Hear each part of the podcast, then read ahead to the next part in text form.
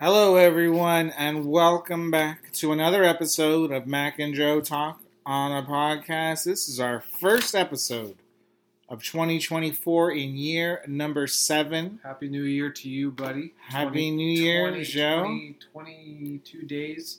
Happy Yes. New Year. Uh, first podcast of the year. Yes, we are seven years into this journey of a podcast life that we've been doing.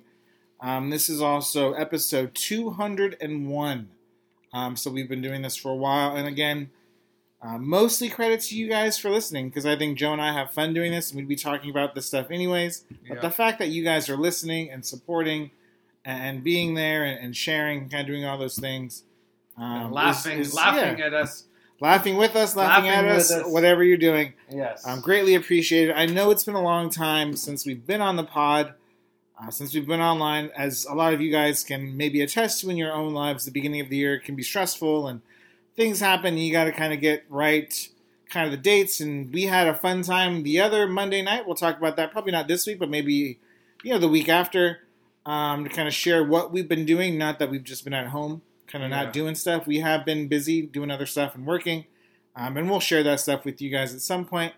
Um, but I, I don't see any foreseeable reason why we're not going to get on a more regular schedule, Yeah. kind of going forward, and hopefully get weekly releases Mhm. um, going forward.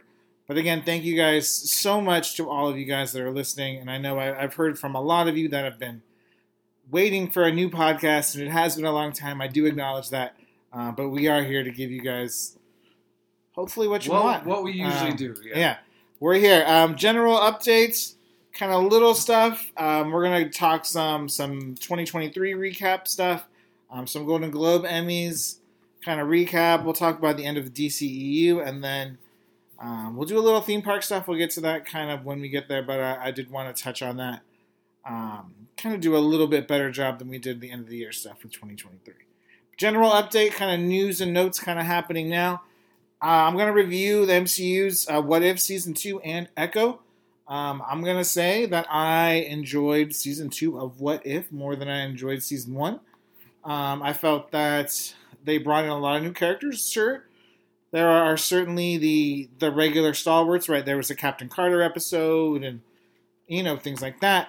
But what I liked about Season 2 is, is all of the episodes were standalone episodes it didn't really lead to kind of like a big Avengers culmination event, and that's kind of again having these standalone single episodes. That's what the What If comics were.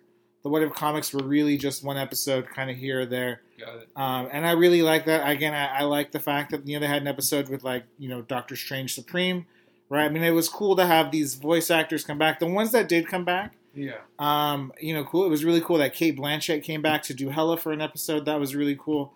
Again, there's still certain ones. RDJ's not coming back to do Iron Man. Chris Evans not going to do Captain America. Mhm. Um, Scarlett Johansson's not doing Black Widow. Right? I mean, some of those things. But you know, I mean, uh, Mark Ruffalo's doing Hulk still. Um, Chris Hemsworth is doing Thor. Benedict Cumberbatch is still there Yeah. right? There's still enough uh, of the regulars to where you're like, oh, this is cool. Um, and again, some cool new episodes, some cool new storylines, um, some random team ups, right? Iron Man and Gamora, which was kind of a Hmm. cool team up to see. Um, so yeah, it was just really unique. It's really fun. Um, there was kind of a, an The homage. animation is cool. It's really cool. There was an Yeah. homage to to Die Hard. Um, it was kind of like um, how The movie. the movie, yeah. So Okay. they they released these episodes December 22nd all the way through the Oh, 29th got it. or something So like that, or the 31st or something. It was like daily. Um, and the episode on Christmas Eve, the 24th, is What If Happy Hogan Saved Avengers Tower. Um, and so it's almost like Avengers Tower got taken over uh, by terrorists, basically, and Happy Hogan kind of does the John McClane thing. Again, again, it's a what if. It's really kind of this fun thing, but again, Hap- Jon Favreau comes back to voice Happy Hogan. Like it was kind of fun and clever. Clever. So that was really unique and fun. Except it was Um, probably PG rated. Of course it was. Absolutely. No yippee ki No, there was no. Um, and again, Jeffrey Wright back as the voice of the Watcher, um, as well. Again, has a very you know distinct kind of baritone, deep voice, um, and and he's great, right? He's done lots of voice work and you know other work and stuff like that. So it was really really nice. I liked season one, but I thought season two um, was better, um, to be honest. And I, um, you know, I, there and Marvel and Disney have had such such success with What If, um, and we're going to talk about this maybe next week, but I'll just say it right now. Um, they've already announced this. This isn't breaking news or anything, but Disney has commissioned Lucasfilm to do a what if um, Star for Wars? Star Wars. Interesting. Again, uh, you know, lots of little things, right? There's only nine movies for Star Wars, so I don't know how many what ifs Hmm. we're doing, right? I mean, are, you know, what if I I don't know, what if Anakin loses the pod race? I mean, I have no idea what these what ifs would be, right? I mean, or, or whatever, but I mean, I, there, you know, MCU clearly has had this has been somewhat successful for them, so Disney Hmm. kind of capitalizing on it Nice. again, I feel like Marvel obviously has lots more movies and characters that they've introduced. If you're Star Wars, you can't really do like expanded canon stuff like that because then people won't really know the characters or things like that. So uh, there's that. Uh, Echo season one, or probably the only season. Um, it was TVMA. Was on both Disney Plus and Hulu. I liked it. I thought it was really good. Um, you can tell that the show was reworked a lot. Right, it was one of those. to make it what more just in general. Yeah, I mean, or it- to make it, it- more violent. Both Okay. probably. So it originally um, wasn't. I don't know. I mean, how violent? I just, I mean, I, I've heard, and again, some of these things are speculation, but a lot of right, Echo was one of those shows that that Marvel reshot a lot. Right, it was delayed six Oh, months. it was delayed right, eight months, and this is kind of when Marvel was getting a lot of bad press, kind of early on last summer, and people were not happy with Echo, which is why Daredevil gets inserted into it. This is why Kingpin gets a bigger role. Mm. Um, right, the series was originally going to be like eight or ten episodes. This got pared down all the way to five episodes. Hmm. Right, it really kind of focused the story to Maya, and then Kingpin kind of adjacent. Uh, but having Vincent D'Onofrio was a big assist to the series. I think Mhm. um, he's so good. He. Um, the fight between Maya and Daredevil, right between Echo and Daredevil, was great. It was really cool to see it. Um, probably one of the better street level fights. Um, again, there was a point when Marvel was like, "Hey, we're going to bring these new characters in, but they're not going to be connected to the Netflix shows." And now they have officially said the Netflix shows are canon, Mhm. basically. So again, all of you know, all of these stories are now kind of going to coalesce together, which I think is a smart move, right? For the most part, those Netflix series are very much beloved. Yeah. Um, and again, this really ties in quite a few. nicely. There were a handful of them. Hundred percent, yeah. Yeah. And again, uh, it opens the door for those characters to come back, right? You know, Mhm. Jessica Jones and Luke Cage and stuff like that. Yeah. Um, Iron Fist, if you really Fist, want to. yeah. You know, the Punisher, Jon Bernthal has already said he's coming back. He's kind of confirmed for Daredevil. Um, so that would be cool for Jon Bernthal to come back. Um, He's a good actor. but yeah, I mean, and again, it really ends. I don't want to say nicely for Kingpin, but it ends. It ends where I think I want it to go. Okay. Um, and and that was very cool. And again, it made me like the character of Maya a little bit more. Um, Maya was very much kind of a, a side character in Hawkeye. Didn't get a ton about her background or her story, and now you get a whole bunch of that. Um, certainly a different aspect, a different kind of story, a different community that you've ever really seen in MCU film, which is interesting to see. Um, and again, she is really like a street level hero, right? She doesn't have superpowers. Like she's she she can't speak. She has a prosthetic leg. Like she's really kind of earned her skills, you know, in a lot of ways like these street level characters do, right? Just by hard work and getting good and all these things. So it was interesting to see that. An electric kind of character. Absolutely, 100%. That's a great. That's actually a great uh, example uh, of a character that you could could categorize her with. Um, this has really kind of reinvigorated reinvigorated my interest kind of in the Daredevil show coming up. Not that it was like super waning or anything, but again, I, I think there is a Marvel the comics. They've always kind of had this niche level, this niche corner of street level heroes, right? Like a Daredevil or things like that. Really, mostly in New York City, which is again makes Hell's sense. Kitchen. Yeah, hundred percent.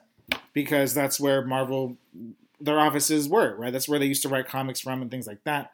Um, and then, of course, you, know, you could have a Spider-Man pop in every once in a while because he's right there. Um, but again, really, it was it was you know there's Avengers and X Men and Fantastic Four and all these things happening, and then there's these characters that, in theory, you could walk down the streets of New York City and see. Right, you could see Kingpin pulling up in a, man, a limo in Manhattan. Right, I mean it's all these things. So um, very very cool. I'm very very pumped about both of those shows. Again, not a lot of Marvel stuff coming out um, this year. Right, we talked about Deadpool three being the only film, but you know Agatha, Probably going to be Covenant big one. Chaos. Right, it's going to be a big movie, so we'll see. Uh, Mission Impossible: Dead Reckoning Part One, which came out in 2023. I can't believe we're saying last year for 2023. It has been renamed Mission Impossible: Dead Reckoning. They dropped the Part One.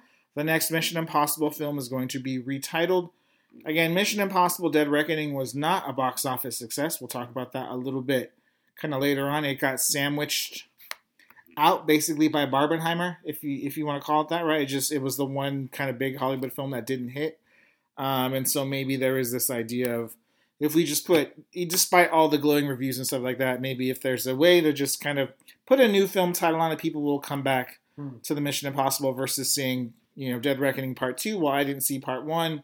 Do I have to see it? Right, kind of all these things. Yeah. Um, or maybe they could just be going in a different creative direction. Right, Hmm. they're still shooting the film, um, so it could go either way. Joe, I put this one, this last one in here specifically for you. You're more of our video game expert of the two of us. Expert. Um, of the two of us, um, there's a game trailer, Indiana Jones and the Great Circle. This has gotten a lot of buzz. Hmm. Um, the one thing that's unique about this game that I'm told that doesn't happen a ton is you're basically the first person player, right? So you're playing as Indiana Jones. Am I correct in in saying that? Uh, mean, sorry, I didn't quite follow you. It's that you playing a first-person character. Is that does that mean you're playing at what is it? What's the Sorry. what's the correct the language? person, the first person, they call it first-person shooter, where you're Okay. looking, where you're basically your eyes, the camera is the eyes of the character. Now, I'm not sure what you meant when you said that this is the first. Is this the first time that Indiana Jones has a game? That Indiana Jones I don't think it's a game, but you're the first time you're playing as Indiana Jones. Okay, that could be true. I cannot recall off the top of my head unless there was some really, really old pixelated like Atari game of some kind. I Right. don't know. There, I mean, uh, yeah, that's actually a good point. I'm not entirely sure. Uh, did the lang- did, does the trailer look good? Um, it looks okay. I mean, I I wouldn't say that I'm privy to all the new video games. Um, it took me a minute to try to figure out if that was actually Harrison Ford's voice, and I don't think it is. I don't think it is. Um, but they seem to be trying to capture the feeling of Indiana Jones. Um, I mean, I'm not. I, me personally, I'm not too sure that this is going to be a big hit, but that's just my opinion. Um, they when the there's similarities between this and like a Tomb Raider game yeah. or there's there was an Uncharted game. Um, these are games that kind of have I don't want to say replicated the uh, you know archaeology uh, artifact hunter games.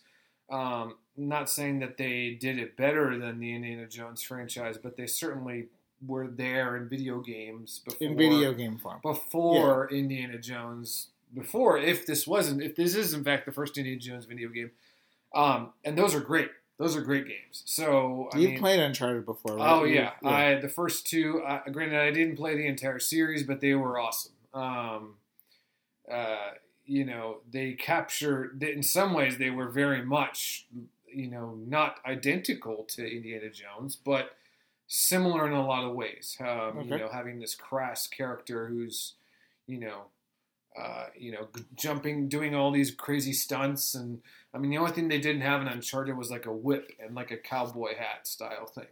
Um, but it had like all the charm of Indiana Jones. Um, so I mean, this looks okay. I mean, it certainly has the music, it has the character likeness.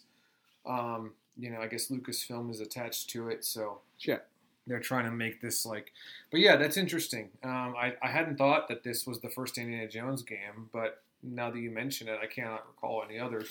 So perhaps that will get buzz. I mean, it like I said, it's on Xbox. I don't know if it's cross-platform, um, but I mean, it looks okay. I mean, yeah, but that's just me. Okay. But we'll see if the novelty of it and the and the and the IP of it will get a lot of likes. Um, I don't think it's going to be as popular as the Harry Potter game, but Hogwarts Legacy. that's just me. Um, that game, that was the highest selling game of 2023. It was like a Yeah. monster, like believe it. 22 million well, copies it's or something open like that. world. It's open world, Yeah. and you know, it's people. There are still a lot of Harry Potter fans out Yeah. there.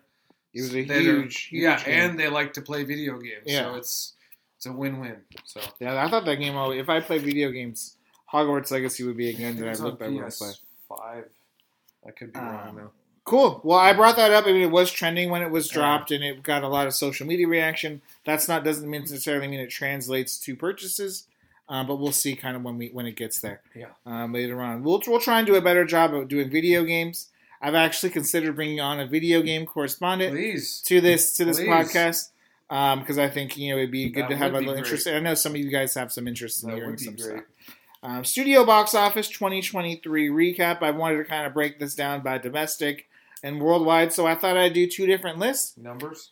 Yeah, kind of just in general, Just the big overall, hitters. um, big hitters. Um, domestically, we're going to talk about the studios. Um, for the first time since 2015, Oh, yeah. Disney is not the winner. Mhm. It's Universal. Yeah. $1.93 billion at, at just the domestic box office, right? Just North America. Are we not talking? talking, worldwide. So we're just talking the movie studios. I'm Yeah. just thinking of the movies. The Obviously- movies that Universal had that were big winners Super Jurassic- Mario Brothers. Oh, Super Mario um, and no Jurassic. Oppenheimer, Oppenheimer. Fast X also was a nice Fast performer X. for them as well.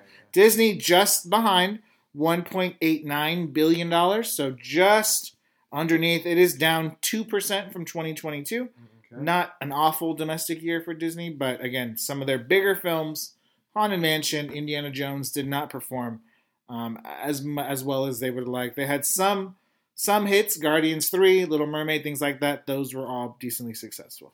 Warner Brothers is in third, one point four billion dollars. It is up fifty percent from last year. Again, the biggest win for Warner Brothers is easily Barbie, um, six hundred thirty-six million dollars domestically, just by itself. That is the biggest domestic film of the year. Um, Sony, nine hundred fifty-five million dollars. Their biggest contributor is Spider Verse. That by itself had three hundred eighty-one million dollars domestically, and then Paramount only had eight hundred thirty-seven million dollars. It is down thirty-five percent from twenty twenty-two. And again, why is that? There's no Maverick, no Top Gun. Mission Impossible was supposed to kind of replicate those numbers, and we just talked about that it didn't. Right, Maverick was a phenomenon in terms of the box office, and Mission Impossible simply was not, mm-hmm. unfortunately. Mm-hmm. worldwide, though, Joe, I wish we kind of would have played this game where I kind of gave you a guess to kind of guess the top 10 worldwide films. We'll just kind of run through. Films. Yeah. Some of them are going to be easy ones, right? Like, Well, I know. would say for well, yeah, I probably could tell you the top three. So I would say number Okay. one as a guess. yeah. Is just a guess. I haven't looked at your list. Number one, I'm going to go with is Barbie. hmm Number two, I'm going to say is Mario. Number three, I'm going to say. Ooh, this is tough, actually. Uh, I'm going to go with Fast.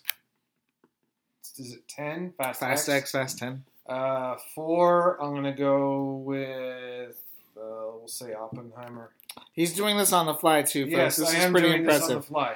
I, it's impressive that I know the names of the movies, or impressive that I mean, am that- matching that I'm matching it movie for movie. I didn't say movie for movie, but you're Uh, doing good so far. five, I'm gonna say uh, Guardians of the Galaxy three. You can stop at five if you want. We don't have to keep uh, going. I I might need some help thinking of the movies. Well, if I give you help, I think it'll probably give you more no, movies, it's fine. right? Six. Um, just the movies that you mentioned before.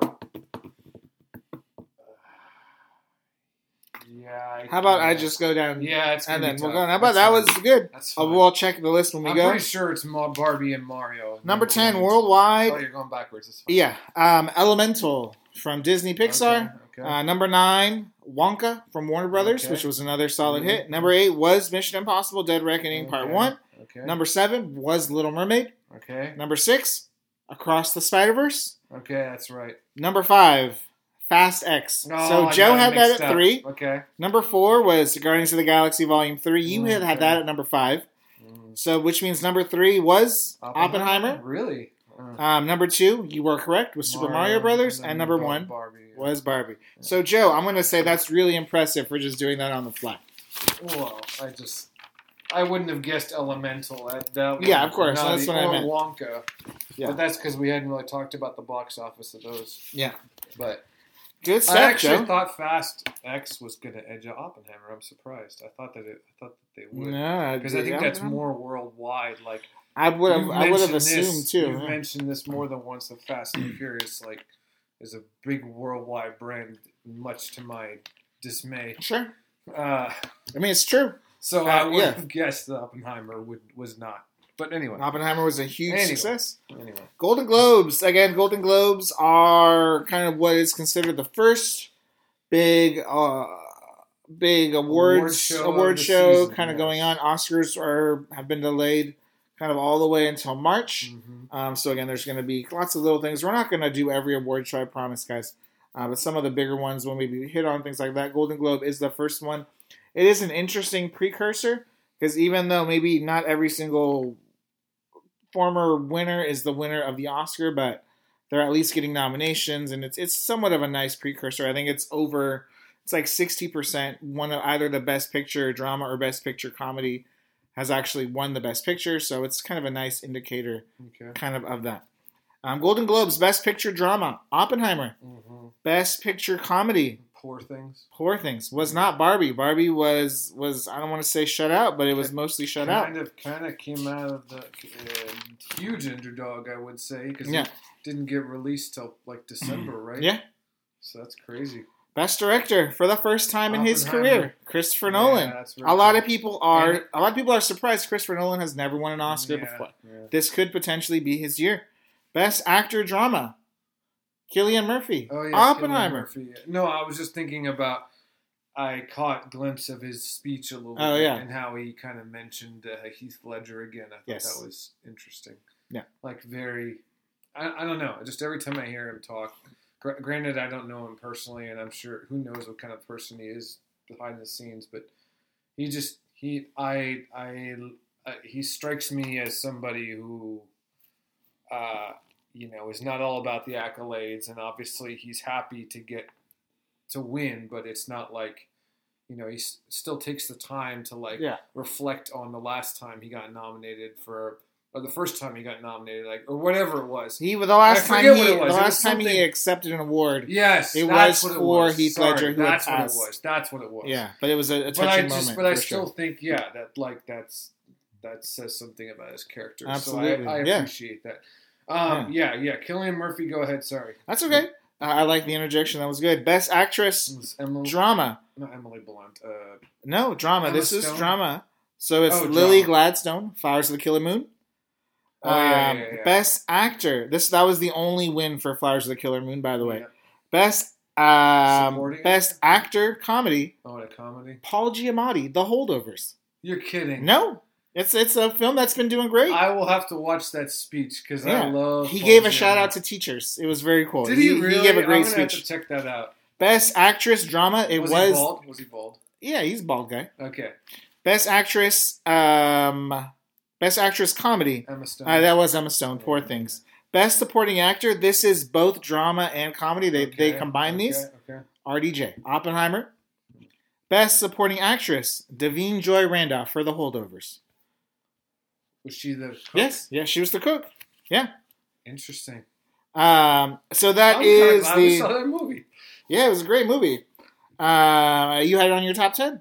Well, that was by sheer Well, I think you liked it. Volume. I know. I'm just. You're not a volume shooter like me, but you liked it. What I'm saying is, yes, it's. I have to kind of stretch to even put ten movies at all, let alone. This year I we'll see, see more. Yeah, I see your point. Best yes. TV drama, Succession, HBO. Yeah, Best TV comedy, The Bear, FX. yeah, yeah, yeah. Best TV actor drama, Kieran Culkin, Succession, Macaulay Culkin's younger brother. Yeah. Best TV actress drama, Sarah Snook, Succession. Okay. Best TV actor comedy, Jeremy Allen White, The Bear. The bear. Best TV actress comedy, Io Adair, The bear. The Bear. Yeah. Uh, best The TV Bears. supporting actress, Elizabeth Debicki, The Crown, which she was the Mm. actress who played Princess Diana. I thought she was great. She was the best part of the Yeah. series. I talked about this when we went over it. Best TV supporting actor, Matthew Macfadyen, Succession. Mm. Best limited series, Beef, which is on Netflix. Yeah, yeah. Best original score, I put this in for you, Joe. Was- Ludwig Göransson. Yeah, From for Oppenheimer. Cinematic. That and- actually makes sense. Yeah. I mean, I don't remember. I mean, music. I don't remember the music being all that powerful. I remember the sound being Yeah. powerful. So I mean, I don't know. And yeah, I mean, I, a part of me there's part of me that's sad that it's no longer Hans Zimmer, and I'm not saying that they obviously are no longer friends, but they've obviously have not worked him and Christopher Nolan haven't worked together. I want to say since uh, since uh, I don't remember what movie it was. Maybe the I don't know, but maybe Interstellar Okay. because I know for uh, Did he do Dunkirk? For Dunkirk, it was this. It was this other guy too. It was Ludwig Göransson I think well. so. I think so. Ludwig Göransson has an Oscar win for Black Panther. Um, I, I don't know. He could Okay. he could have easily done. Um, that makes I, sense. I don't know. I could see that being good music, but I don't remember the music. Anyway, go ahead. Um, the first time we talked about this yes, before. animated. Is this animated? No, this Oh. isn't. Well, I'll get to that. Okay. Yeah. The first time um, ever in this category, Disney. cinematic and box office achievement, a movie is Barbie. Yeah, yeah, yeah. That was the only win that Barbie had all night. Oh, Again, it was a new category Got it. That was invented. Again, it was kind of un- was invented. I mean, it was. It was kind of unclear as to the parameters. I think they, they literally chose The most tickets. the five the five films that sold the most The tickets. the most. Yeah, that grossed the most, but which included Oppenheimer. But Oppenheimer didn't win this, but it won Best Picture. Okay. So it felt like maybe they were trying to give Barbie something. I don't know, uh, but whatever.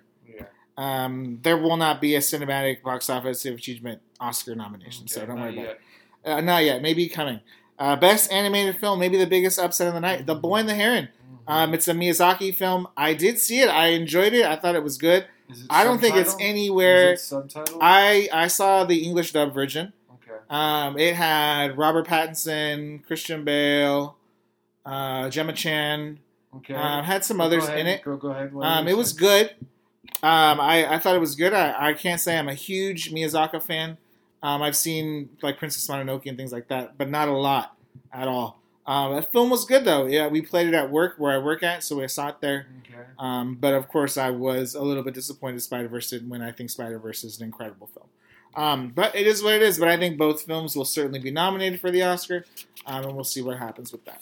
But Boy and the Heron was probably the biggest upset of the night. But again, there are a lot of Barbie fans out there that were upset that Barbie didn't win. But I think Barbie will still get a high number of Oscar nominations. But Mhm. I think Oppenheimer is clearly the front runner right now, kind of going forward. Emmy Awards, real quick. Bear. Uh, the Bear won Best Yeah. Comedy, won six awards, swept all the entire awards. Yeah. Beef swept limited series, Mhm. all five awards, and then Succession won for Best Mhm. Drama, also won three awards. Yep. The Last of Us, Andor, Barry, Ted Lasso, Welcome to Wrexham, Poker Face, Wednesday, Better Call. Saul, The Marvelous Miss Maisel, Only Murders in the Building, all shut out Mhm. right? Mostly dominated by those three Wow. series. Some unfortunate news To that be- we have to report. To be fair, though, I mean, let's. it's. I don't know. It would have been hard. It's hard to It go against be, it would be hard pressed to take one, one of the awards away from one of those shows. Sure. And and I mean, maybe you could give it to like a Last of Us or something. I know Yeah. you were a big fan, but I mean, but go ahead. One of the the more acclaimed shows, kind of on TV recently, Better Call Saul, yeah. um, was on TV for five seasons. Mhm. Um, had a total during its five season runs, fifty three nominations, including every year being nominated for Best Drama. Bob Never- Odenkirk being nominated for Best Actor. It has the distinction of having zero wins, which is the highest in Emmy history, uh, versus the number of nominations. Um, so a little disappointing So for, the for most show. nominations for not getting a win. Yeah. Um, so a little Right. disappointing in that sense, but but again, it came up, you know, against Game Succession, right? Game of Thrones, right? I mean, it's just it's just unfortunately is It's what like it is. John Stockton and the, and the Michael Jordan, Charles Barkley and the Jordan era. Sure, yeah, I could. That's a great I mean, sure. Um, you, you know, Yeah. If you want to, yeah, Vijay Singh in the Tiger Tiger Woods area. if Vijay Singh played in a different era, he Yeah. could be considered.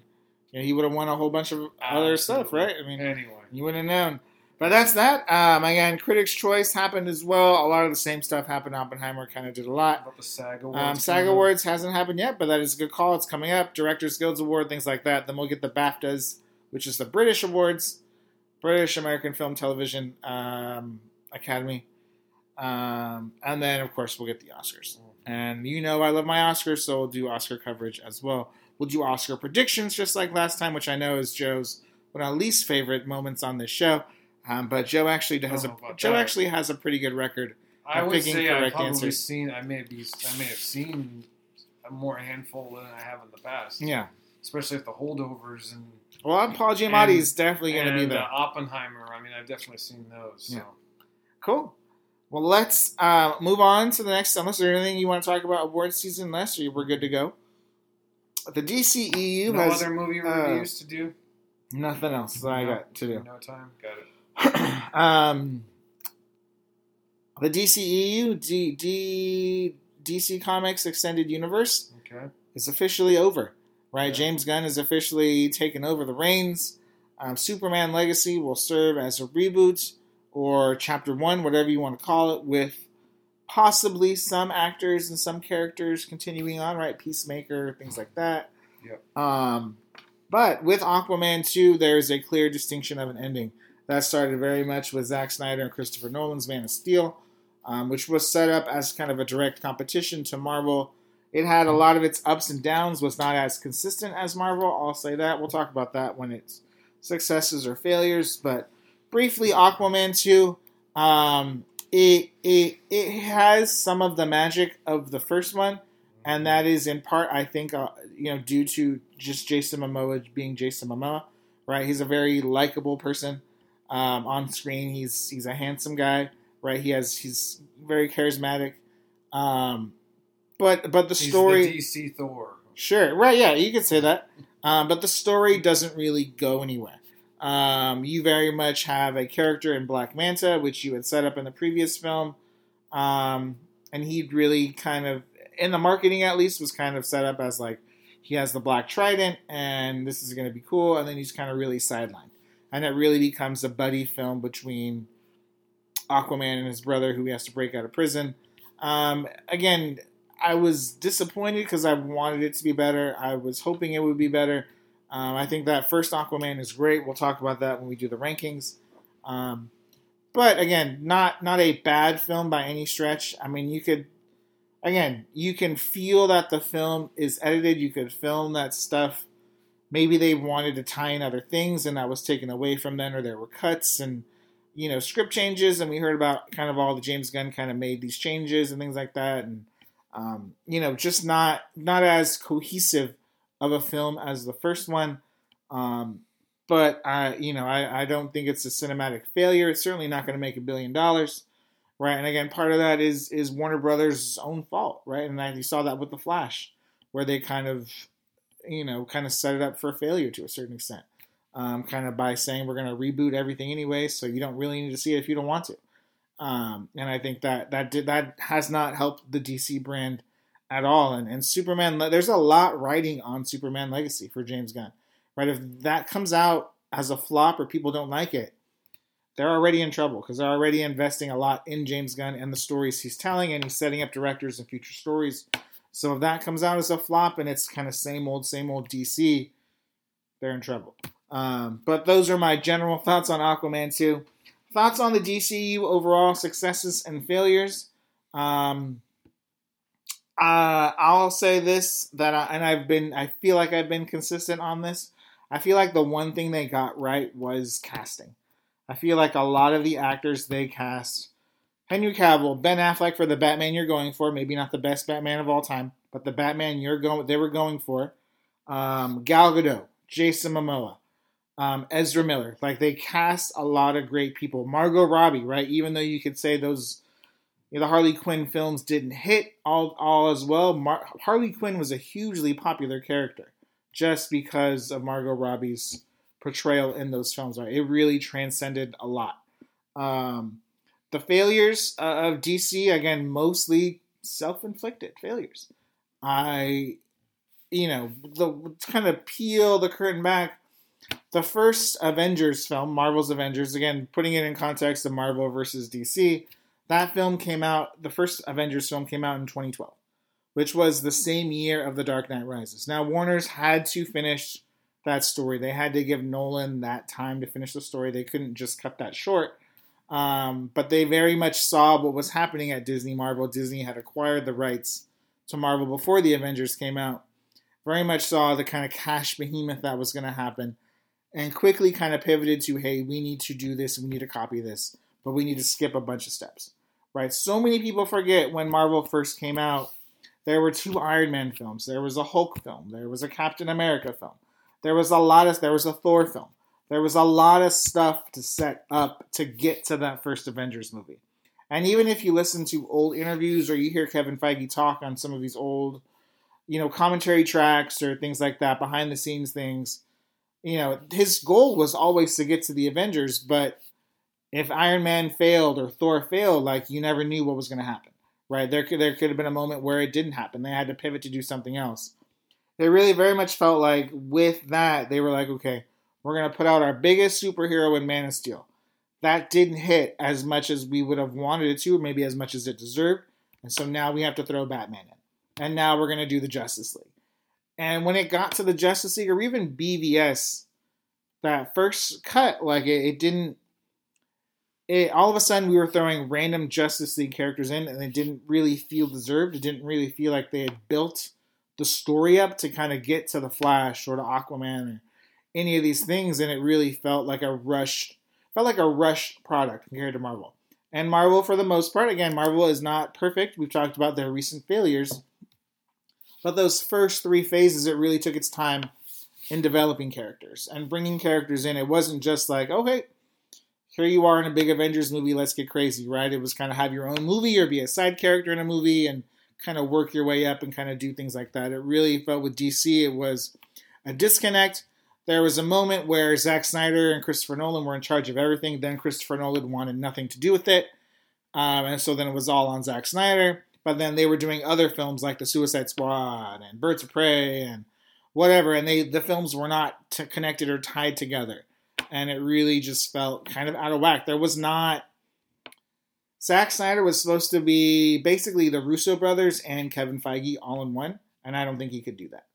Right? I mean, you needed Kevin Feige, who was not a filmmaker, not a director, not a writer, just to oversee it. Right? They needed a producer in a studio head like that just to oversee the story, and they didn't have that. They had Zack Snyder kind of telling this trilogy of stories that he wanted to tell. I do also think Zack Snyder fandom has hurt the DC brand right? A lot of people, you know, bring back the Snyder Cut, release the Snyder Cut, right? It became a lot of toxicity, right? I'm not saying if you're a fan, if you're a fan of Zack Snyder, you're a toxic fan. I'm not saying that at all, but there was a lot of toxicity around. If you don't like these characters the way Zack Snyder does it, then you don't like DC films. It very much became a how do I say this? It very much became Zack Snyder versus DC fans, and you know some of them didn't meet in the middle. Certainly, there was crossover here or there, but um, that kind of restore the Snyderverse thing was not was not overly beloved by everybody.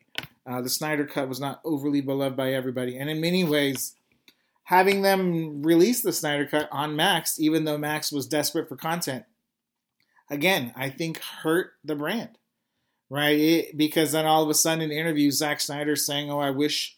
You know, I could continue to tell the story, even though they're clearly going in a different direction, right? It doesn't, it hurts right? And then you're kind of DC's going, well, this isn't working, so we're gonna do the Batman and we're gonna do Joker, critically acclaimed films, but why are we having three Batman in movies or two Batman in movies? And it just becomes all these things, and and it just didn't it didn't work.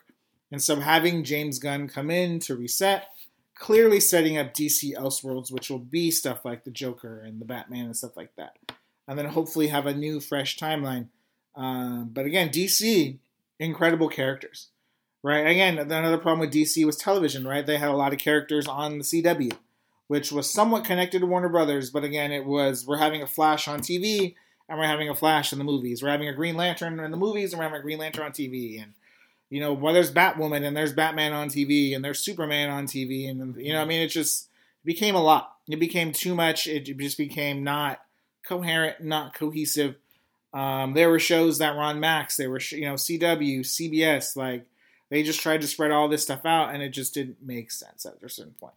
Um, so those are my general thoughts. I know I just rambled on in part because I am passionate about it, and because I do like these characters a lot. I do, you know, we'll talk about the films, and and I want them to succeed, right? I think when DC, just like when you talk about with comics and the output, when DC's out, when DC writers are telling great stories, it pushes Marvel writers to tell great stories, or other. It doesn't have to be Marvel versus DC other writers to tell great stories and do good things, right? Other films that are comic book adaptations to do great things. And if you just have one behemoth just kind of up there by itself, it really doesn't push them to be kind of the greatest because they're the only competition in town.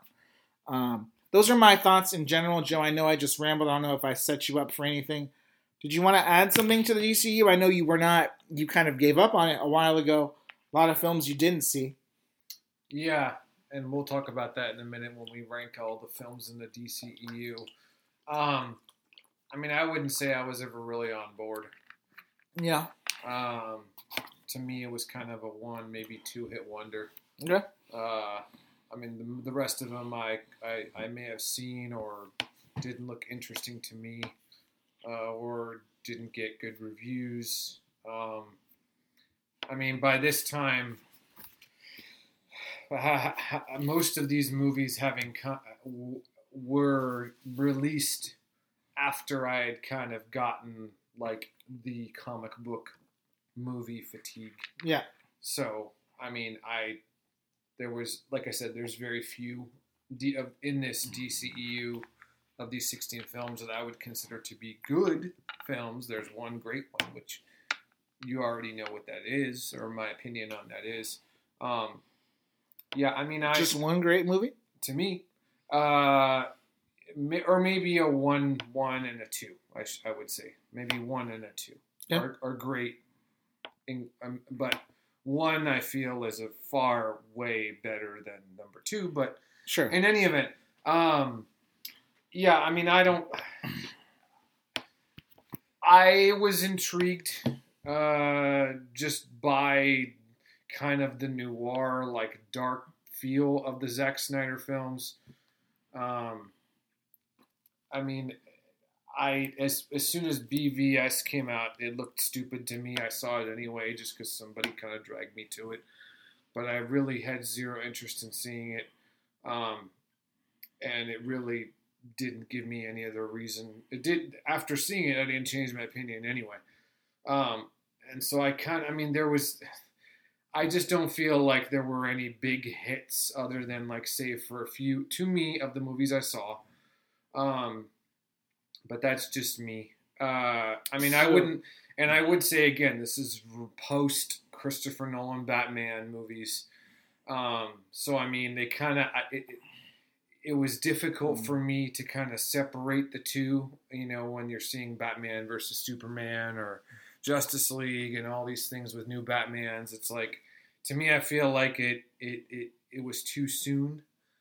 Um, plus, I you know I'm not a huge fan of Ben Affleck anyway. So I mean, did it make did it make sense his casting for the role? Sure, in that universe, but I I, I didn't feel it was captivating.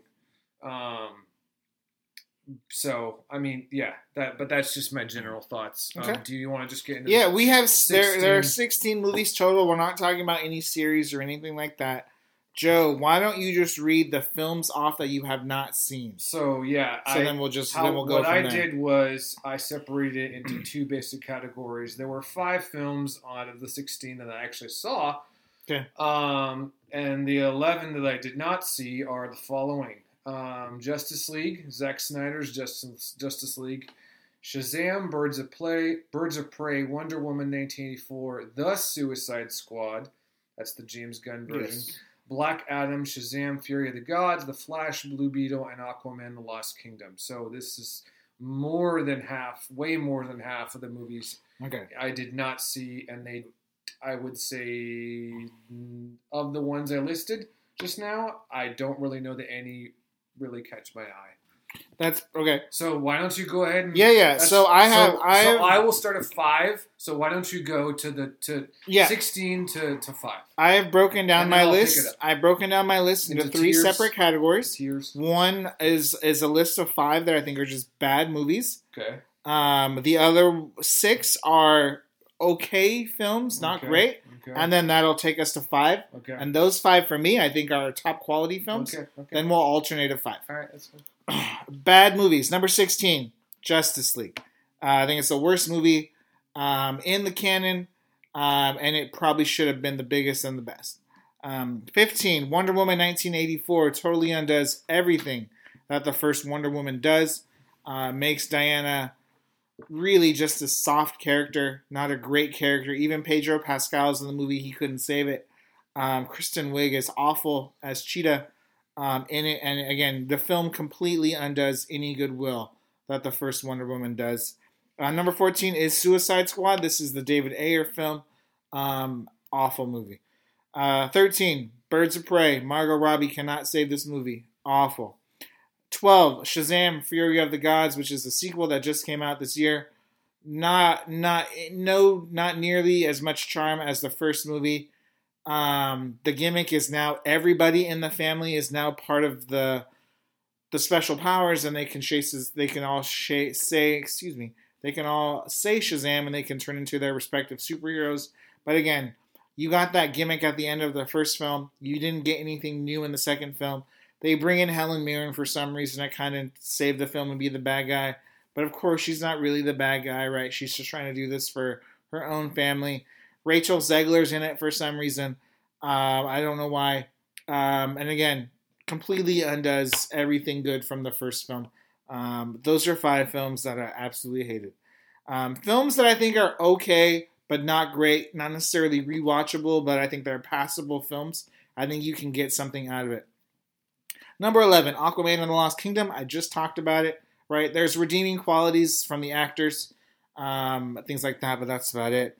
Number 10, Zack Snyder's Justice League. Again, it is certainly a more coherent film than Justice League, right? Again, the trajectory of the story starting at Man of Steel makes more sense when you see it through this lens, right? You start to you see the actual path that he has again, when you rewatch Man of Steel, the path that he has set these characters on, it makes sense how we got there.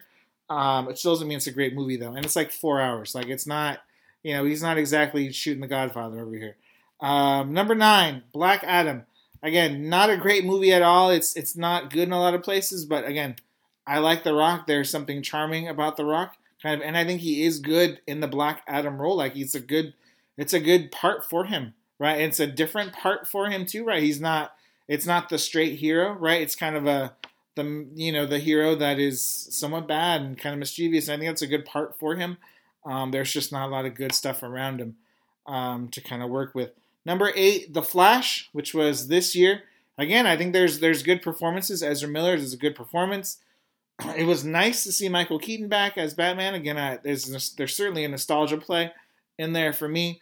Um, ben Affleck has a really nice cameo, a really touching moment within the film. Um, I don't really care. I don't want people to bash the George Clooney George Clooney moment. Again, I think it's just whatever. Um, there was a George Clooney moment in it. Yeah, he's Batman, right? Because it's from this universe. So again, uh, yeah, I don't know how much I want to go into the Flash, but he he goes into all these universes. Well, he go he basically he basically goes into a different universe where his mom's alive, and that's the universe that Michael Keaton is. And then he gets out of that universe, and he thinks he's going to see Ben Affleck again. Um, and he's like, "Oh, Bruce," and then you know George Clooney gets out of the limo or whatever, and that's it, right? He's in this, you know. But again, whatever. Um, uh, but again, I, I, think there are redeemable moments in the Flash, right? There are some good performances. There are some good moments um, in it. Um, and and again, for that for that, it's in the good, not great category. Um, and then number seven, uh, BVS, uh, Batman versus Superman. I, I, wish I could say just the director's cut because I think that's a far superior film. Again, it is much longer. It's like an hour longer film.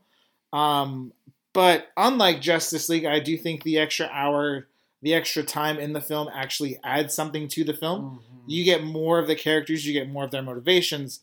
Um, you get more happening, especially with Bruce, um, which you get more just kind of that background into it. And I think it actually helps the film. You get more of a Diana setup in BVS, the director's cut. Right in BVS, she really shows up to that one party, and then she's kind of in the end, she's Diana. In in the director's cut, she's given a little more screen time, um, which again makes it a little more believable that she's showing up as Wonder Woman um, in this fight. And then number six, um, the last film in this category is Shazam. I think this film somewhat got downgraded simply be, because of Shazam Fury of the Gods. But if I'm looking at it just from the film perspective, I think it's a good film. I think Zachary Levi is perfectly, again, perfectly cast in the role um, for it. But um, Joe has a, a puzzled look yeah, on his face there's one. Okay, that's, fine. I'm just perplexed because Okay, we'll get there there's a movie that you haven't listed yet that came out. recently. Yes. Yes. And you think that's an amazing movie? I think it's really top quality. Okay. Um, All but right, Shazam. That's fine. That's fine. Um, again, I, the first one I think is very good. Um, and uh, it, you know, Djimon Hounsou is very good in it.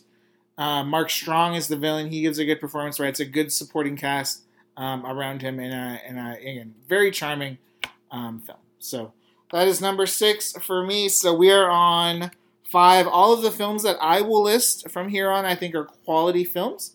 Okay. And then everything Joe will list are simply the five films he's seen, and he could break it down from there. Yes, I will. So go ahead, Joe. We'll Um, start with you with five. Yeah, these are the these and and to me, there's really only like three movies in this entire whatever pantheon that I think are worth watching. In my opinion, um, number five and number four are simply the movies that I've seen, but they are not even close. They don't even hold a candle at all to the top two, let alone the third one. Number five for me is Suicide Squad. This is the one with Will Smith. It was absolutely horrible. Um, I couldn't wait to walk out of this film. Uh, the acting was horrible. The story was terrible. The only, the only thing that made well, there was a few minor. I wouldn't say the only thing. There's a few things in there that made it somewhat tolerable, and that was obviously Margot Robbie, as well as Jared Leto, as well as um, the leader. I forget her name. Viola Davis. Viola Davis, yeah. They were the only ones that made this kind of a bearable movie. Will Smith was terrible. The story was awful.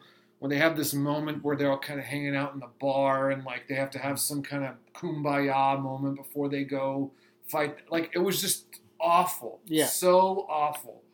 I.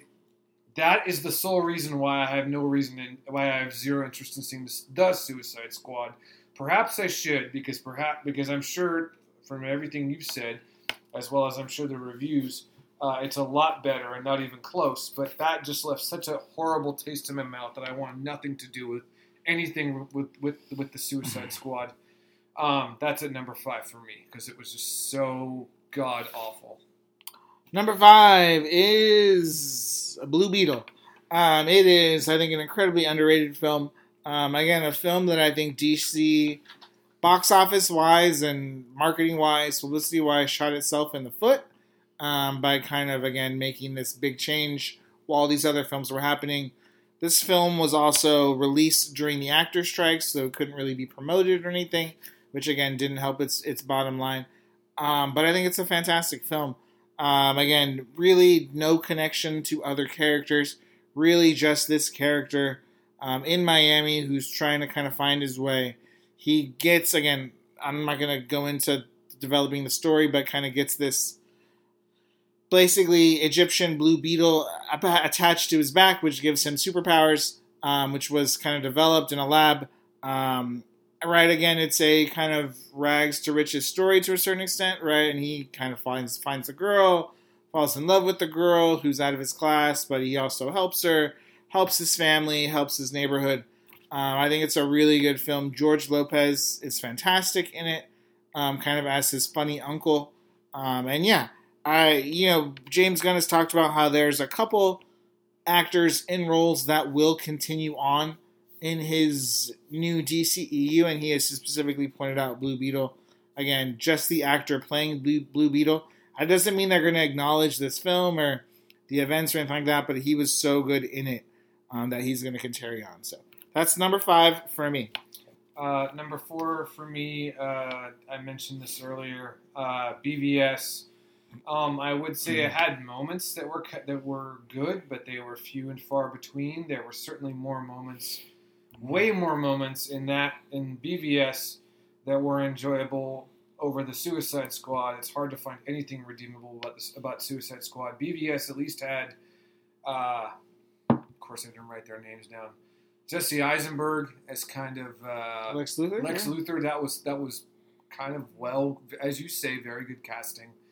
Um, but the whole concept of Batman versus Superman, even from the trailer, it just never appealed to me. The whole concept of it sounds completely ridiculous and bogus. I mean, I had someone trying to convince me otherwise, like saying that well, Superman's a nice guy. That's why he doesn't. It's why he can't actually kill Batman, and that's to his detriment. It's like that's just a stupid. uh, It just seems like a dumb argument to make. Like he could literally flick his finger and Batman would be dead. Like it, Right. it just seems like a silly idea to me. Yeah. Again, like Civil War, it just seems silly that you're fighting against each other when you're not actually. No one's gonna actually. And everyone die. knows at the end of the movie you're going to be fighting Yeah, together. Yeah, it's just I.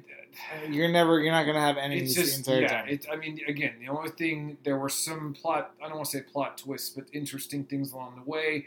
As I say, the first time you see Gal Gadot as Wonder Woman, uh, you got to see, as I say, Jesse Eisenberg as as uh, as Lex Luthor. You had actually Superman die.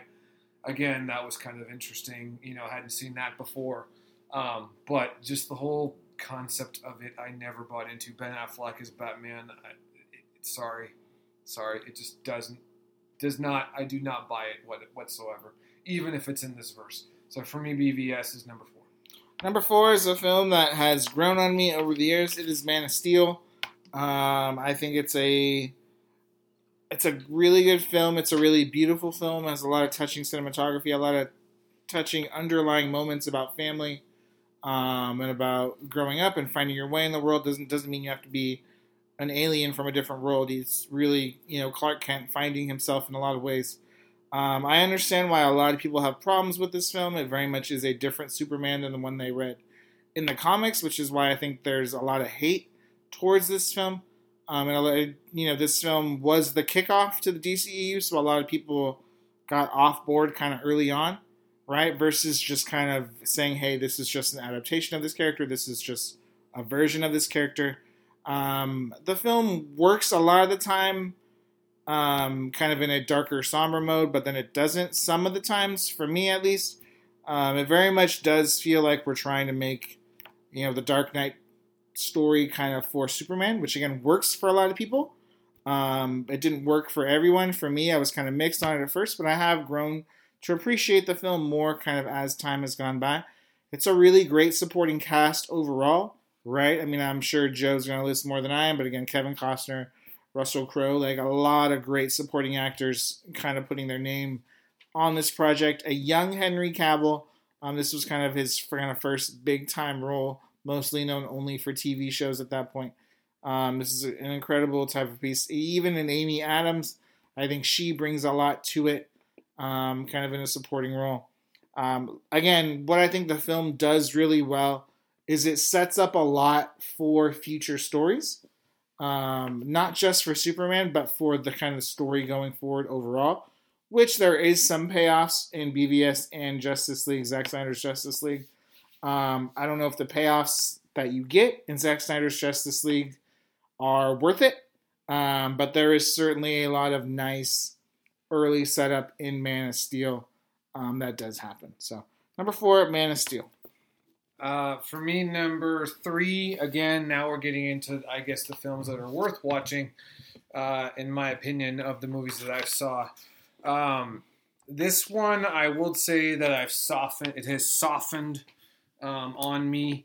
Um, I mean, it may, it did really, really well at the box office, um, but I would say that I liked it when I first saw it, but looking back on it now, I'm not sure that it really that the story really sold me because again it's more again an, in another origin story that I wasn't really that I didn't really care about um it was certainly pretty um but I also felt like the story itself was bland that I and that I had seen before in a handful of other Marvel movies namely Thor um, even though the performances were good by Willem Dafoe and uh, Jason Momoa, um, I really didn't care about his brother quarrel. That was again to me a la Thor and Loki. Mm-hmm. Um, I again, I just that that really, I, and I and I didn't really care so much about the Mantis uh, character. Again, that I that I didn't.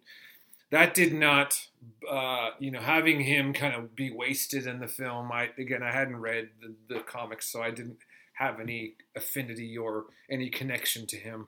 Um, but I mean, Jason Momoa was what made this movie cool. Um, again, as, aside from it looked really, really pretty. Like it was very well shot.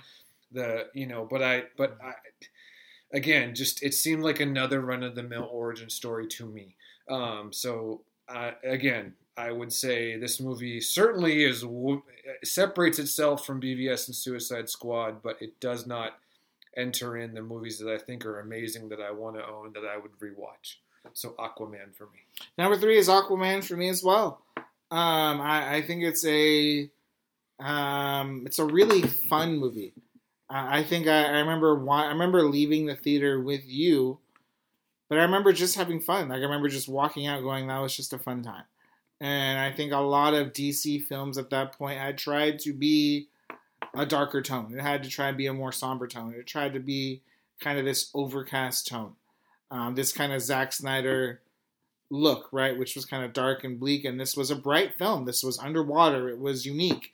It was new character. It was new stories, and we didn't really get anything from Aquaman in BVS, and even you know Justice League. It kind of glosses over the character. So this was really the first time we were getting Jason Momoa kind of in a full Aquaman, and he fully commits to the role. You kind of believe that he's this guy, and it's a fun character, and it's a fun movie. Um, and yeah, it, I think it's certainly over the top a lot of the time with the CGI, with the characters and the underwater animals and stuff like that. It's mm-hmm. kind of silly, but it's it's mm-hmm. fun though, right? And I, you know, for me, I'm, I can rewatch it. and I can go, yeah, it's fun. It makes me feel good, right? It's not a laugh out loud comedy by any stretch, but I kind of go, yeah, this is fun good action sequences. Um, yeah, and again, I think it you know James Wan helps off certainly as the director. So number three, Aquaman. Number two for you, Joe. Number two for me. Sorry, I was just writing down the uh, the other actor in this. I was trying to find him, and now I can't find him. But that's all right. Maybe Yo can remind me of the evil villain in this character or the actor. I don't remember his name. Uh, anyway, uh, for me again, uh, number two. Uh, it's this to me again separates itself from three uh, as being a movie that I would rewatch again. Um, again, just this movie, not any sequel or anything after that. Um, and this is Wonder Woman. Uh, Gal Gadot to me was perfectly perfectly casted. Again, you hit a nail. You hit you hit it on the head when you said that. Um, they had some great casting, and Gal Gadot being one of them. Um, this and also it stars Chris Pine again, fresh off Star Star Trek. So this was kind of you know uh, as the love interest, but I thought it was great, kind of the loss of innocence type, uh, the story that it had. Um, you know, the, the, again had Connie Nielsen, Robin Wright, like when they when she was on her quote unquote island. Um, again, I knew nothing about the character. Um, again, and I don't know if this is directly related to the comics, but I still thought it was a great story together. Again, kind of this innocent, um, you know, uh, you know, superhero um, who doesn't really know how to fit in, quote unquote, with the like outside of her island. Um, and I don't, and I did, and I could not find the villain. I know Danny Huston is in it, but he's not the main guy. I forget the other. Uh, I think it's I think Thewlis, it's David Thewlis? David Thewlis. Yeah, David Thewlis. Yeah, he was great, but I I would say that that little twist really I didn't really. Uh, not that that twist was bad. I just, I mean, I kind of saw it coming. I guess yeah. is what I'm saying. So it really didn't surprise me that that that he was like the actual Ares. Um, I mean, again there was some I don't want to say solace, but there was some redeeming. Not that there's not redeeming qualities in this movie, but it, what saved it for me was having Chris Pine not survive. I'm not saying that that's pleasant, but I'm saying that it makes for to me a more realistic movie when not everybody survives at the end. And then in Wonder Woman 1984, apparently he's back. So that was why, like, you, you had me, you had me lost when it shows that he's back. Um, but this movie is great. Uh, again, a very interesting story that I knew nothing about. Great casting, great acting, great. You know, again, it had the feel of the noir type thing, like the black and white. Obviously, takes place in like World War One, so that was kind of interesting. Um, t- that time period, um, again, uh, to me, it seemed unique enough that I was really captivated and intrigued. So, Wonder Woman for me was two. Number two is The Suicide Squad, the James Gunn film. I think this is certainly the film that obviously gets him the job full time um, going forward. Again, it's it's it's Guardians of the Galaxy rated R, right? I mean, to a certain extent, um, but you he really understands these characters. He really knows these characters. He really has an affinity for these characters. There's lots of references to the world outside of these characters um, and you can tell that he has a knowledge about them and the world that he kind of wants to set, the tone he wants to set. This is the only film that I really loved Margot Robbie as Harley Quinn in. Um, great characters, you know, John Cena as Peacemaker, incredible performance, right? I mean, just so good in it. Um, Idris Elba in in the film, right? I mean, there's lots of great actors that that kind of appear in this movie. Um, but it also pays homage to the previous films um, as well. Again, I love everything about it. Um, Sylvester Stallone as as King Shark, so funny, hilarious in every capacity. Um, I, I can't tell you the difference in seeing the film versus the versus Suicide Squad. I mean, it's just night and day. Um, and, and, again, I, I, love everything about this movie. Again, it's a movie that's funny, um, great action sequences though, makes me feel good watching it um, and that's the Suicide Squad. Uh, for me, number one, really no surprise. Uh, you know, Mac kind of knew where where I was going to put number one here. Uh, Man of Steel, uh, Zack Snyder's uh, first movie, um, and I do appreciate that he says that the movie is warming on him. I, you know, maybe that's because I've, I've he's heard me, he's heard me give praise to this movie countless times. Um, but I agree, it has a great cast. Um, I find the story extremely captivating. Um, I feel that it does, um, although it is a different story than the original Superman with Christopher Reeve, I do think it's as good um, in terms. And I could watch this movie and have it be done. I don't need to watch a sequel. I don't need to watch a world where all where Superman is in. I don't need to see Justice League. To me, this movie can stand alone. To me, um, the music is amazing. Hans Zimmer, the soundtrack is one of my favorite soundtracks. I mentioned as as his soundtracks of Hans Zimmer. This would be number two. I, I at one point, or at least in the top five. Um, to me, it perfectly encapsulates the feeling that I get when you think of Superman. Um, I, again, I kind of liked the noir feel to it. I liked that it was kind of like it had a it had you know the darker colors to it. But then when he's on like the snow trying to fly, you see the sun come out. Like I thought that was just it was just great. I loved everything about it. Um, Russell Crowe as uh. Um, you had Amy Adams as, as as Lois Lane. You had Laurence Fishburne as kind of the the runner of the Daily Planet. You had Diane Lane, and as you mentioned, Kevin Kevin Costner. Michael Shannon was great as Zod. You even had some people like Christopher Meloni, who was known for SVU. I thought he was great in it. Um, Richard, I think his name is Richard Schiff. He's the one that plays the scientist, kind of the doubting scientist. You had Harry Harry Lennix, Harry Lennix, who was in who was in uh, the, the Matrix. He was in the oh, Matrix okay. too. What, what, did you say? He was in the Blacklist for years. Yeah, that, yeah. That I mean, he was great as like you know one of the generals. Like I just I. That's a huge. Had, that was it. Huge... It had such a good cast, and I don't feel it disappointed to me. Yeah. I loved everything about the story. Um, that to me, it's hard. And, and I know that Mac has a, one of the big criticisms, and I'm sure it's he's not the only one saying that Superman doesn't kill people. That's fine I didn't read the comics, so and again, maybe that's why BVS makes sense. Um, to me, I thought it was a very like uh, emotional moment that was a lot better than say the Star Wars Return of the Sith when Darth Vader finds out that Padme's dead and he just yells no like with like that was horrifically bad. I contrast that with the Man of Steel where he actually has to where he quote unquote where he does kill Zod the last of his people, but he had to make that choice. Um, I find that to be like a good, a very difficult decision, and I believe that decision. Um, I believe that I, I feel for him in that moment, but that's just me.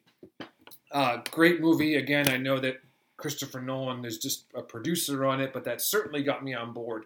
I remember seeing the trailers and seeing that he was attached to it. This was right after The Dark Knight, and I had to watch it. Um, it's one that I'll watch over and over again, but that's just me. Man of Steel. Harry Lennix as the army general was one of the great Easter eggs in the movie, um, which does pay off in, in Zack Snyder's Justice League. He is Martian Manhunter, um, and that's an incredible um, cameo. That if you know the books, you know what you know exactly what Zack Snyder is setting up in Man of Steel. It's an incredible reveal, um, but it's it's one of my favorite ones um, that comes through. Hmm. Um, number one is Wonder Woman. I know it's not an original choice.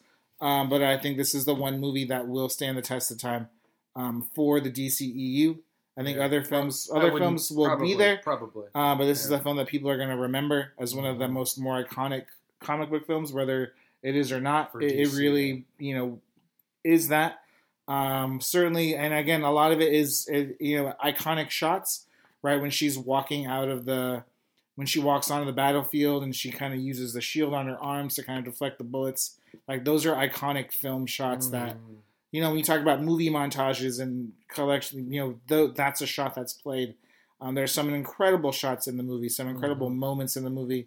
Um, Gal Gadot, I believe the entire time, she is Wonder Woman, and you know that this, you know, the moments that she's learning about the world and the evil of man and the evil of society, and you know, she is this genuine person who wants to do well, right? Who wants to help people, who you know, she sees people dying on the battlefield or she sees people struggling in the streets. You know she's she represents everything that's good in the world right? And and the idea that that she can make a difference.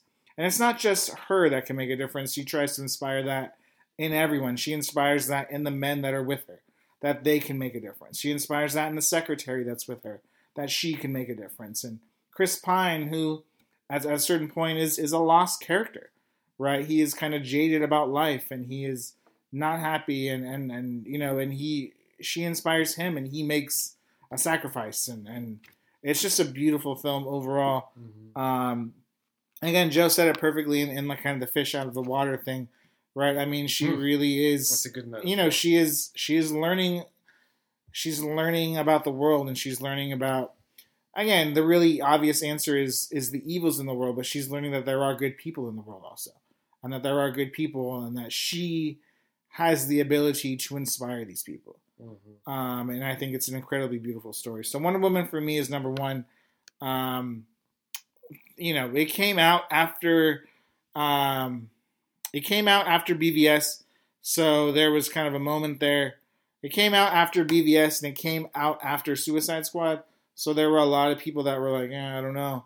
And then Wonder Woman comes out and it's like, holy crap, this is amazing. Mhm. And then, of course, the next movie they do is Justice League, and that just kind of tanks people back off again. Um, so, again, a couple, I think, beautiful, incredible films stuck in what was not a great franchise. So, overall, I'm going to say I'm, I'm happy that they are rebooting it to a certain extent, um, just because I think it's they need to just move on um, with it. Theme parks. Um, I, I thought one of the things, we I thought we had a great end of the last pod episode 200 where we talked about the end of the year stuff what we're looking forward to. One of the things i thought we just kind of brushed by that i just brushed by was theme parks and what attractions we're looking forward to in 2024 i felt we didn't really give it the proper love that we normally give theme parks here on this podcast so i wanted to kind of revisit it um, i was searching on a website that i kind of perused and get some news from attractionsmagazine.com they do some great stuff. They had a number of articles that are talking about future stuff. Um, but I sent a link to Joe. There's a lot of stuff happening in 2024 in theme parks all over the world. Some stuff Joe and I will never experience in our lives. But hey, we thought it might look cool. There's a number of things I put. Um, I put five things down here that I thought looked really cool, kind of going forward. Yeah, Joe, do you have anything? Put You put five. Do you, I'll just go first. Um, um, one thing that I put that again, this actually may be a real possibility for me visiting um, Mattel Adventure Park in Arizona.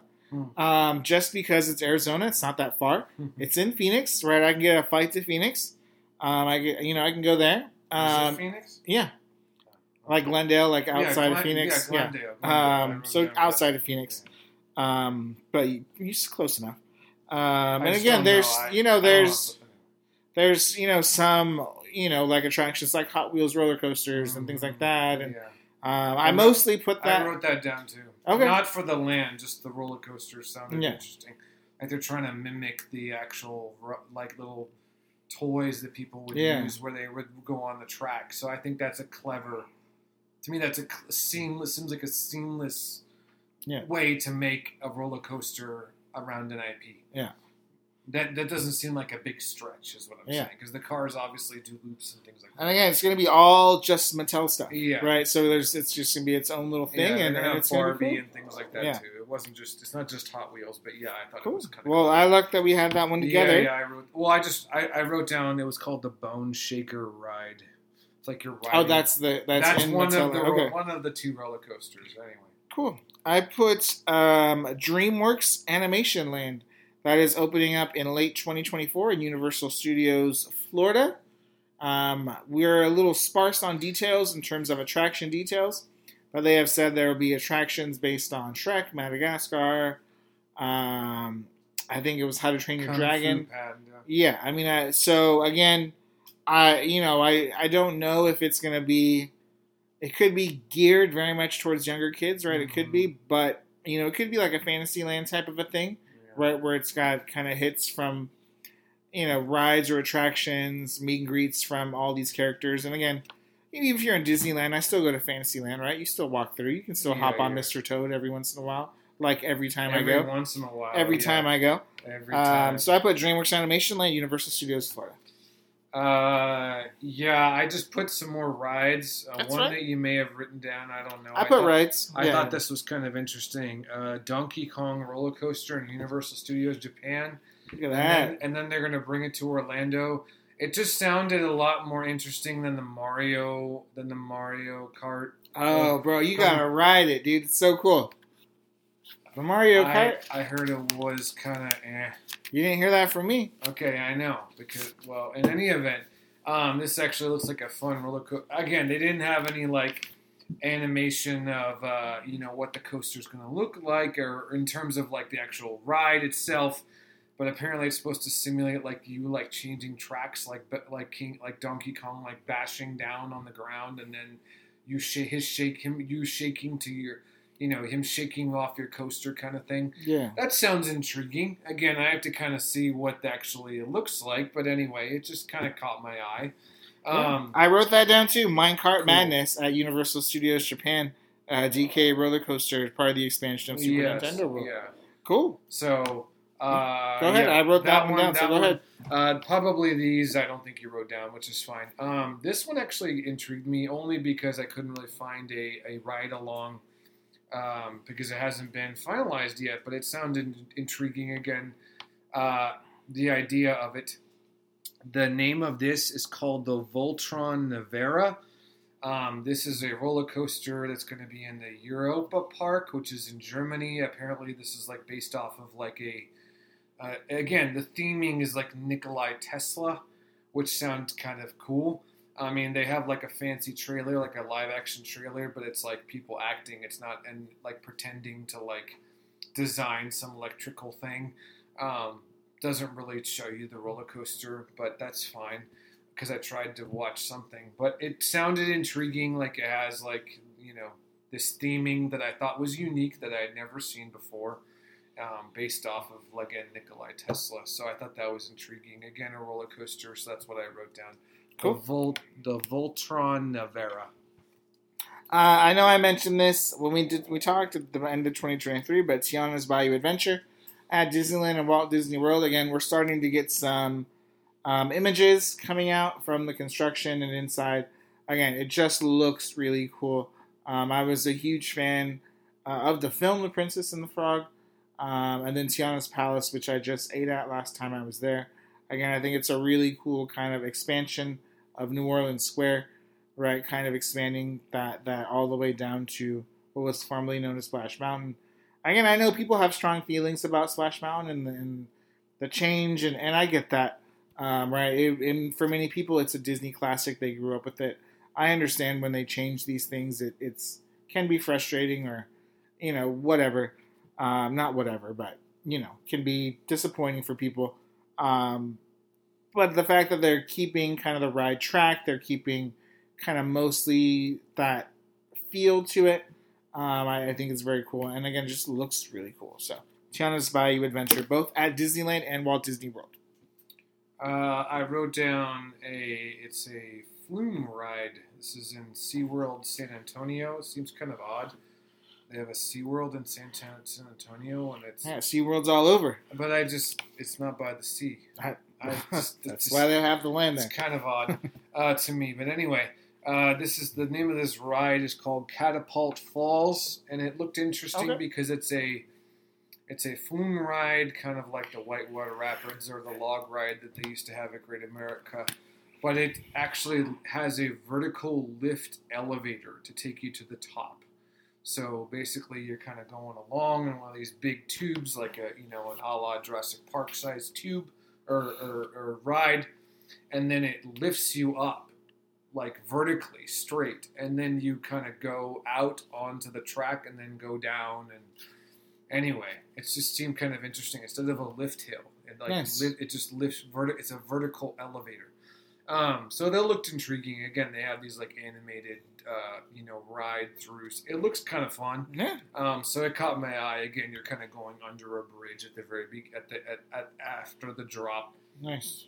but just a very unique type of setup for the ride. Cool. Um, so that caught my eye. Anyway, Catapult Falls. It's a flume ride and uh, SeaWorld San Antonio. Next time you're in Texas, you gotta let me know Yeah, how next it is. time.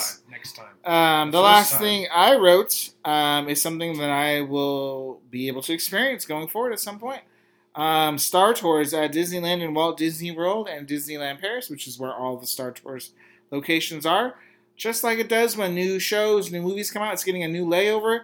Um, this new ride layover is going to feature Ahsoka Tano, uh, which I think is very cool. So again, if you've been on Star Tours, um, you know that you've been on it multiple times, not just one time, obviously. You've been on it multiple times you know that you go on different journeys with R2, T2, and C3PO. You guys visit other characters. It's not necessarily tied to one time frame, right? There are rides that you go on. You see Kylo Ren. There are rides you go on when you see Darth Vader. You see Yoda, right? You see, you know, Leia.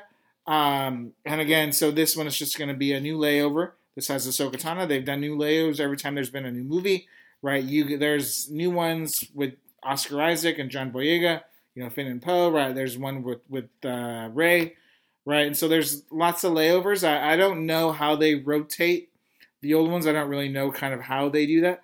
But uh, Ahsoka Tano, very popular character. Ahsoka season two is confirmed. They're going to start filming that somewhat soon. Um, so again, it makes sense that they're doing this. Um, there was talk that there was going to be a Mandalorian kind of layover, but again, the Mandalorian you know, I, I don't know if he would fit in in this type of ride, but again, they're kind of bring these characters in that they're gonna still work with for a long time. Is very cool, and that'll be opening up this spring. Actually, Rosario Dawson has already filmed um, the sequences for it, um, so very cool. So that's that's that, and you have one more, right, yeah, the last one I wrote down is a. Uh, I guess this the there's a ride at probably the roller coaster capital of the world, or so it's advertised uh, at Cedar Point in Sandusky, Ohio. Uh, they are modifying and I guess changing slightly the Top Thrill Dragster. They're going to now call it Top Thrill 2. And I guess what they're doing is they're changing it from a single launch to now you kind of go backwards and forwards. But the track looks to be kind of the same or similar. Uh, but now it's instead of you going from like zero to 120 in like a matter of seconds by like some giant rubber band, it's going to be like uh, a magnetic launch. And then as you go forward, it you know you go up and then you go back down. It shoots you back um, faster going backwards, and then you finally, when you go down forward, it's going to shoot you one more time. That's when you get the real fast jolt I guess, to up to 120, where you kind of go up to the top hat and then come back down. So it's going to be, I guess, kind of yeah. It's a slightly different variation of the You ride. gotta you gotta go to that place sometime But, in your life, Joe. Uh, yeah, it looks to be uh certainly different. Um, I mean, I don't know that it's going to have. I, I I don't know if it's going to have kind of like the feel of you drag racing a car as the other one did with like the stop. You know, the lights kind of changing as as you go as the lights change from red to yellow to green. to signify when you're going to go. I, I have to see that, but it looks like they're changing the launch mechanism, um, which I think makes sense because uh, from what I've heard or from things I've read, like maintaining it's not a giant, it's not a rubber band, but it's made of like metal. But in any event, that I'm sure that thing is like hard to maintain um, and can get wear and tear. So in any event, uh, magnetic magnets are the way to go. Awesome. All right, guys. I know that was a jam packed episode, but we have been missing you, so we wanted to give you guys as much pod time as possible. We will be back next week. Uh, next week, we're looking forward to uh, February, so we'll talk about some films coming out. One interesting film in particular, and then um, some streaming shows and some streaming series are coming back. Uh, new and older yeah, coming back next year. everything's getting uh, now that the strike is and COVID. I don't want to say is over, but Strikes are over for sure. strikes are over, and now people are uh, going back to work Working. and making shows. So you got all these shows coming back. No more reality TV. All right, that is um, episode 201. Joe, thanks for for all everything you do. Yep, thanks for having me. As always, uh, please like, share, comment, rate, review, and subscribe. And we'll see you guys next week. All right, take care, everyone.